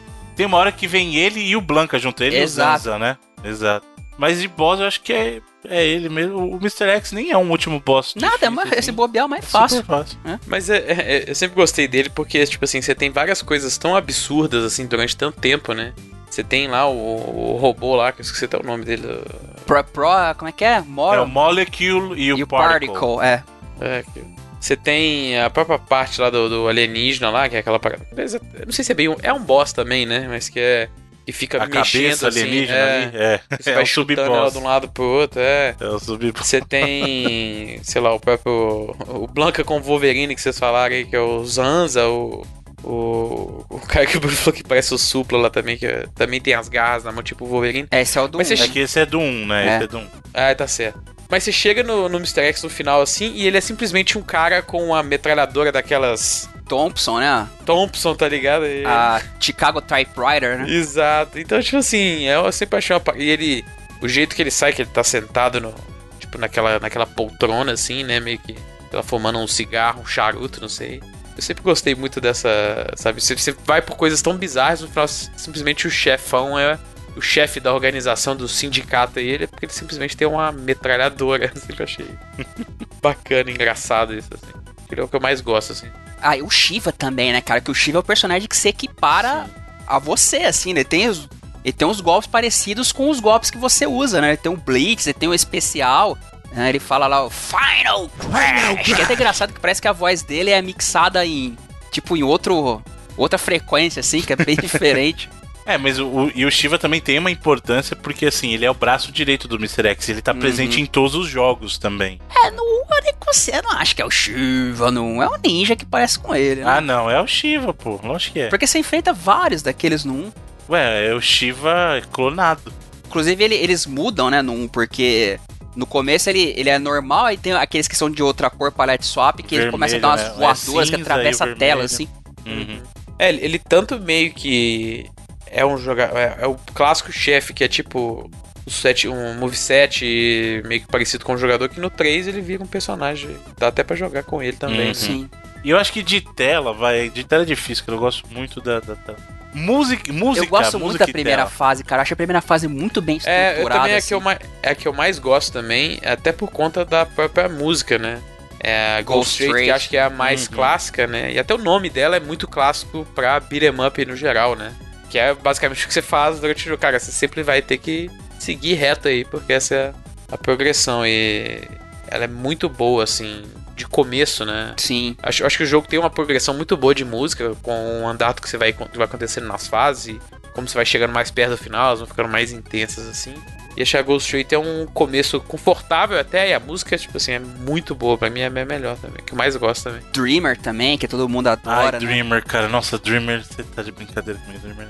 Mas o que eu gosto da, da primeira fase é, é a estrutura dela que a gente comentou, né? Que começa na rua, você entra no bar, aí você quebra as mesas e tal, aí você vê o barman saindo pelos fundos e, e você Uhum. enfrenta a menina do chicote, aí você vai pros fundos pra enfrentar o barman. O cara acha essa estrutura muito maneira na, da primeira fase. E depois o que eles fazem mesmo é você é, é mudando meio o cenário, assim. Tem a- até a questão do caminhão que a gente falou, do, da sala dos piratas do parque lá, da sala dos aliens lá do parque, que tem na outra fase também, né? A questão do, da segunda fase com o- os, os motoqueiros lá, que é outro inimigo que é recorrente também. A parada, essas paradas da moto são bem legais que trouxeram no 2. Mas eu, eu acho que como fase eu ficaria com a primeira. Como música é difícil, cara, escolher. Até porque as músicas entre o 1 e o 2 são muito boas. Assim, é difícil tu pegar o melhor trabalho, que são excelentes. Até a primeira Go Straight do, do Streets of Rage 1, a música da primeira fase. do- aliás, desculpa, a Fighting in the Street, né? A música da primeira fase do Streets of Rage 1 é uma música também sensacional. é, é a descrição mais assim, mais simples e mais honesta do que você tá fazendo, né? É, que parece até com o Technotronic que a gente comentou, né? E é, sei lá, eu acho, eu acho meio. A música é complicada, mas fase eu curto muito a primeira, assim, acho a fase bem maneira. A primeira é a fase do parque, assim, é que é justamente as das duas músicas mais legais, né? O Go Straight e o Dreamer, né? É, eu vou de. É difícil escolher, mas eu vou de Dreamer, cara, porque Dreamer é, é um negócio inacreditável. E do. Já que vocês mencionaram aí, tem outra que eu amo, que é Slow Moon também, cara. Nossa, Uhum. Slow Moon é, é linda essa música, cara. E eu acho que. Aí é que tá. Quando toca Slow Moon, eu acho que aí pega. Eu não vou escolher a primeira fase. Todo mundo. Eu amo Neon. Amo Neon. Amo Neon. Qualquer coisa que tenha Neon me faz apaixonar. Mas eu acho que a melhor fase pra mim é, é aquela que você tá justamente na ponte e você vê a cidade no fundo. Eu gosto É muito bonito, desse tipo de efeito.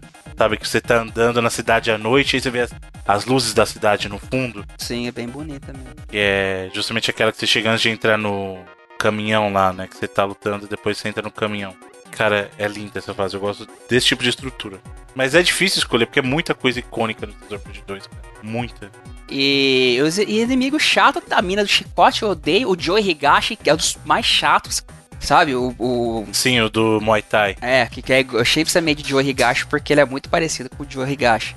Não tem um inimigo que eu acho chato. Eu acho chato os lutadores quando eles caem na voadora. Você só escuta o barulho e fala assim, vai me acertar. O cara, Já era. É, Aí, ah, não, pá, tem pegou. o, o Ipo Cadê Você também, que é muito chato. nossa, Ripple, cadê você? Aí ele vai dar aquela esquivazinha que ele percorre ali, né? Sim. Ipo, cadê você? Nossa. Sega.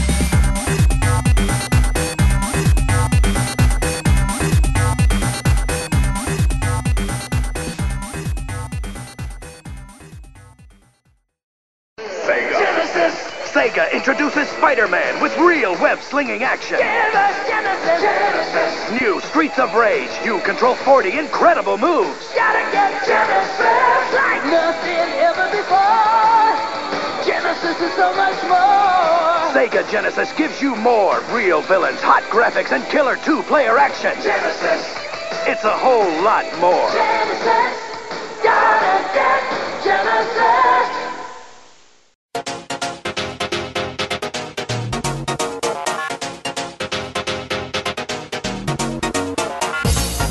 Mas é isso então, senhores. Concluímos aqui a nossa jornada de Streets of Rage. Então, óbvio, como sempre, antes de concluir, eu quero que os senhores derem o seu parecer e a sua recomendação. Recomendo ou não que as pessoas joguem e por quê. né? Começando pelo senhor, senhor Edu. Dá pra jogar tranquilamente ainda. Eu acho que não é a mesma vibe de antes, porque a a gente tem coisas mais divertidas hoje em dia, né? A gente até falou dos hack and aí, mas ainda assim é, é muito maneiro de, de jogar, até por ser curto, né, cara? Experiência curta, até aquele, aquela parada da, da tentativa e erro nem chega a ficar tão irritante por não ser um jogo gigantesco. E algumas coisas você vai ter que aprender tal, padrões de inimigos, alguma coisa assim, chefes, né? Você vai acabar usando continua e vai acabar tendo que voltar, mas é, é- é uma experiência bem bacana. Pô, eu queria poder jogar de dois, só que eu não tenho mais amigos hoje em dia. Podia jogar no. Eu acho justo que vale se a galera pedir fazer uma live aí da gente jogando online. Jogar no Steam aí qualquer dia. né, Fazer uma, isso e transmitindo pra galera ver. Acho que vale, vale, vale a pena se a galera quiser. Óbvio, deixa aí nos É, comentários acho e nas redes ser legal. sociais. E, e- e me surpreendeu rejogar o primeiro, Bruno. Eu, eu gostei muito assim de jo- rejogar o primeiro, sabe? Pessoalmente, pra mim, ele me, eu consegui enxergar muito mais qualidades do que a ideia que eu tinha dele em mente, assim. É, mas, então eu recomendo os dois, cara. É, apesar dos pesares, eu recomendo também Streets of Rage 1, que eu curti pra caramba, e, o- e o 2 que tá entre os. Porra, você pode fazer uma lista de beat'em ups pra console, e acho que talvez de beat'em ups em geral, que ele vai estar tá lá, sabe? Um jogo muito lindo pra época, aqueles sprites enormes do Mega Drive, os 16 bits muito bem utilizados, os inimigos clássicos e tal. Você acha aí fácil, tem pra porra, tem uma porrada de coletânea com Streets É, of questão Rage. de disponibilidade hoje em dia você tem no Sega Genesis Collection ou no Mega Drive Collection, que você tem pra todas as plataformas aí hoje em dia. É. E até nas gerações passadas tem a mesma collection, né? Então Desde o Play 2, eu acho que tem, né? Vem É. essa mesma coletânea. Não essa mesma, mas a- praticamente a mesma coletânea vem aparecendo aí. Então tem disponibilidade, opções, tem o próprio Steam, tem a coletânea, que inclusive é a mais completa, né? Então vale a pena quem quiser pegar no Steam também. E, é- e, como eu disse, plenamente jogável até hoje. né? Apesar de a gente ter se acostumado. pô. Você vai querer comparar, sei lá, com God of War, assim, sabe? Caramba! Mas a- a- ainda é, porra, plenamente divertido, plenamente jogável. Muito bem, Sr. Felipe Mesquita. É, eu não sou muito o cara do beat'em up, não, mas é, eu diria que tem uns cinco jogos assim que eu gosto bastante, assim. Porque eu acho que eles meio que representam o melhor do gênero, assim. Eu diria que defi- definitivamente o Streets of Rage 2 está lá no meio. Muito pelo que a gente falou aqui, cara. Primeiro que é um jogo lindíssimo, assim, em questão de. Principalmente do. Você pegar na época do 16 bits, assim como eu falei. Você pegar outros jogos que são contemporâneos a ele, ver, por exemplo, o tamanho dos sprites, que é sempre uma parada que impressiona muito, né? Com jogos daquela época. E a qualidade do- da arte da, do- dos ambientes, assim, é uma parada muito alta, assim, a qualidade do valor de produção dele no geral, né? Isso inclui também, principalmente, outro aspecto artístico, que é a trilha, que a gente não precisa nem mencionar. Com certeza você tá ouvindo ela aí é, durante esse programa de forma extensiva, né, cara? E eu gosto, como eu falei, eu gosto muito da ideia de que ele tem de meio que de escalonamento, né, das músicas, né? Ele começa um pouco mais relaxado, assim, a música de, da, da tela intro é tranquilinha, da seleção de personagens tranquilinha, você começa ali na, na primeira fase na rua ali com Ghost Trace também, não um... Sabe, ela- a própria música ela começa devagar e ela durante ela ela vai dar uma escalonada maior, que você também tá pegando um ritmo maior ali de, de entrar na, na porrada, né? E como falei, é um jogo que sabe muito bem é, a ideia de, de ritmo, sabe? Varia rápido assim, em questão de, de cenários, até de introduzir novos inimigos, é, diferenças ali do- dos bosses e tal. É um jogo curto, que acho que vale muito a pena jogar mesmo, como a gente falou, tem várias opções aí.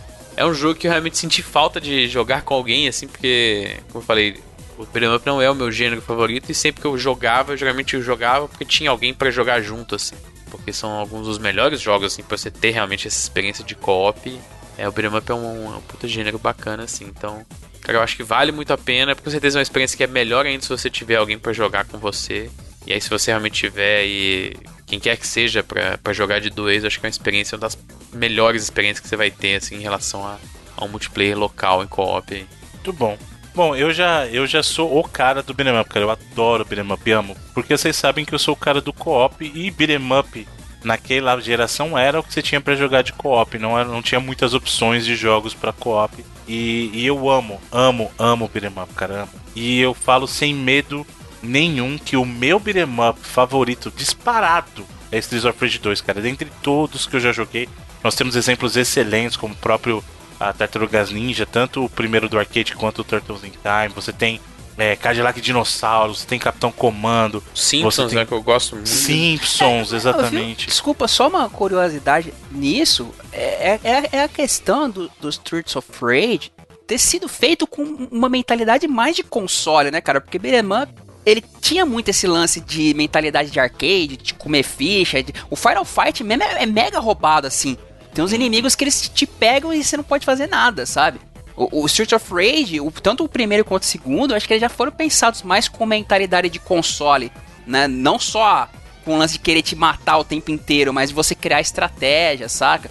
Isso que eu acho, pô, uma coisa muito válida no, Sim. nos dois primeiros jogos. É, ele se torna uma experiência mais agradável mesmo, né? E, e isso é um grande mérito, como eu falei no- lá no início do Streets of Rage 2, que é um jogo que eu consigo jogar tranquilamente do início ao fim, com gosto, sabe? A experiência é curta, é a experiência do tamanho que ela tinha que ser pra época, lembrando que você não tinha como salvar o progresso do jogo, você tinha que sentar, jogar e terminar, né? Mas gameplay sustenta muito bem até hoje. Ele é um pouco mais lento que os jogos atuais, é verdade, porque o passo do jogo realmente é, é diferente, mas ele brilha em opções de gameplay, sabe? As opções que você tem de ataque, movimento, tudo. Esse jogo, os personagens, cara, o Axel e a Blaze principalmente são personagens fantásticos. É, a música, a trilha sonora do Yuzo Koshiro é genial, tanto no primeiro quanto no segundo, sabe? Composições belíssimas, inspiradas, como a gente falou, nos grandes sucessos do jazz, do blues, sabe? Do, da música soul e do, do, do que a gente tinha no período de dance, de techno e tal, mas são músicas maravilhosas e totalmente diferentes do que você tinha na época pra música de videogame. A progressão do jogo, as, as fases icônicas, tudo, cara, tudo nesse jogo é, é sensacional, de verdade. E não, não à toa, na oportunidade que eu tive de poder fazer alguma coisa com isso, saiu o que saiu lá do 99 Vidas. Então, muito do 99 Vidas vem sim de Streets of Rage, além de outros beat'em ups, claro. Mas é, é nítido ali que tem muita coisa que foi sim do Streets of Rage, que é pra mim expo- o expoente maior. E de novo, essa é só minha opinião pessoal. Não tô falando que os outros jogos são ruins, mas o Streets of Rage 2 pra mim é o expoente maior do gênero de beat'em up, sabe? É o jogo que se você falasse pra mim, tem que ter uma lista de beat'em ups, pra mim ele sempre encabeçaria essa lista. Então eu recomendo muito para as pessoas que gostam do, do gênero de beat'em up e principalmente se você tem alguém pra jogar, joga junto e aí se vocês querem que a gente faça isso numa live, manda mensagem, a gente dá um jeito de organizar isso aí. Manda mensagem lá no Twitter, deixa o comentário. Assim como vocês podem também deixar os comentários sobre quais programas vocês gostariam de ver no futuro, né? O que, que você gostaria de ver numa locadora futura aí? Lá nas redes sociais, deixa o comentário aí também. E óbvio o que você achou desse programa. Vira e mexe no programa no remote e fica jogando umas moedas aí, né? Exatamente, exatamente. Tem, Ó, tem forte dicas. candidato aí, hein? Tem forte candidato aí. Jog- Vamos jogando verde. Exatamente. Mas creio que é isso. Muito obrigado a todos. Mais uma vez lembrando que o retorno da locadora só foi possível com o apoio da Game Tech Zone. né? E lembrando que a Game Tech Zone agora está com a Feira dos Pássaros acontecendo quinzenalmente. Então, sempre que você quiser encontrar com a gente, bater um papo, eu estou em todas as edições aí, sempre na parte da tarde. O Sr. Felipe e o Sr. Edu aparecem lá de vez em quando. Fiquem antenadinhos nas redes sociais aí. Qual que é o seu Twitter, Sr. Edu? Arroba Alhai. Sr. Felipe? Arroba Felipe underline MGM. Então fica ligadinho nas redes sociais que a gente sempre manda por lá o recado quando eles vão aparecer. Eu tô a cada 15 dias só seguindo as redes sociais lá do próprio. Na, a, siga o perfil da Game Tech Zone, que sempre anuncia antes. O arroba Game Tech Zone, né? Então vai lá, segue o perfil deles e segue o meu perfil também, que é o arroba Bruno Underline Cats, que eu sempre coloco lá uma mensagem eu- quando eu tô indo para lá na semana que tem evento, né? E além disso, aproveitando que a gente tá falando da Game Tech Zone, eu queria trazer uma notícia bacana para quem tem console dessa geração, aproveitando que ainda tá nessa geração, né? O Play 4, o Xbox One e o Switch. É, a Game Tech Zone tá com uma promoção muito bacana, que eles estão oferecendo uma manutenção preventiva mais a garantia de um ano no seu console a valores aí muito bacanas, coisas de 100 reais você consegue fazer uma manutenção preventiva e adquirir uma garantia estendida do seu console. E como é que funciona a garantia da Game Tech Zone? Durante um ano de cobertura, se der problema eles consertam. Se eles não consertarem o seu console, eles dão um console novo. É, ou seja, é garantia garantida, meu De amigo. verdade, de verdade. E eles estão estreando uma nova modalidade. Segue lá na GameTech, da arroba GameTech Zone, ou então entrar no site deles, gametechzone.com.br, que eles vão oferecer esse serviço de garantia também para pessoas fora do estado de São Paulo. Então, se você não puder levar o teu console até lá, eles vão oferecer uma nova modalidade que você pode, mesmo assim, ter a garantia da GameTech Zone, cara. Então, entra lá no site deles, gametechzone.com.br, segue nas redes sociais da arroba GameTech Zone. E se você está em São Paulo, leva lá. Ah, não tem o console dessa geração? Não tem problema. Eles fazem também trabalho de manutenção nos consoles clássicos e todo console sai de lá com garantia também. Tá ok? É isso, senhores? Isso aí. Muito obrigado então a todos os queridos amigos gamers, todas as queridas amigas gamers. Visitem o nosso site para verificar os episódios anteriores da locadora, os reviews do Sr. Felipe Mesquita, que juntos, Felipe Mesquita e Sr. Edu Alray, eles não só trazem essa diversão para vocês aqui, como o Sr. Edu edita metade da internet, o Sr. Edu Alray revisa os jogos para você. Eu vou fa tô fazendo coisa pra caramba, hein? Exatamente. Tô fazendo tudo sozinho aí, pô. Não, mas é isso aí, é assim que funciona. A internet funciona assim. Ô, Felipe, co- como é que é? Tô roub- Ah, roubando o seu. né? O senhor revisa os reviews do Felipe, na verdade. É que eu falei Edu duas vezes. Mas na verdade o que eu quis dizer é assim: o Edu revisa parte do texto, mas quem Eu faz não- o, eu o não review re- acontecer é o senhor Felipe Eu Mesquita. não mesmo. reviso nada, não, chefe. Pior, é, pior que no começo o Edu era até meio editor mesmo, mas depois. Aí tá vendo?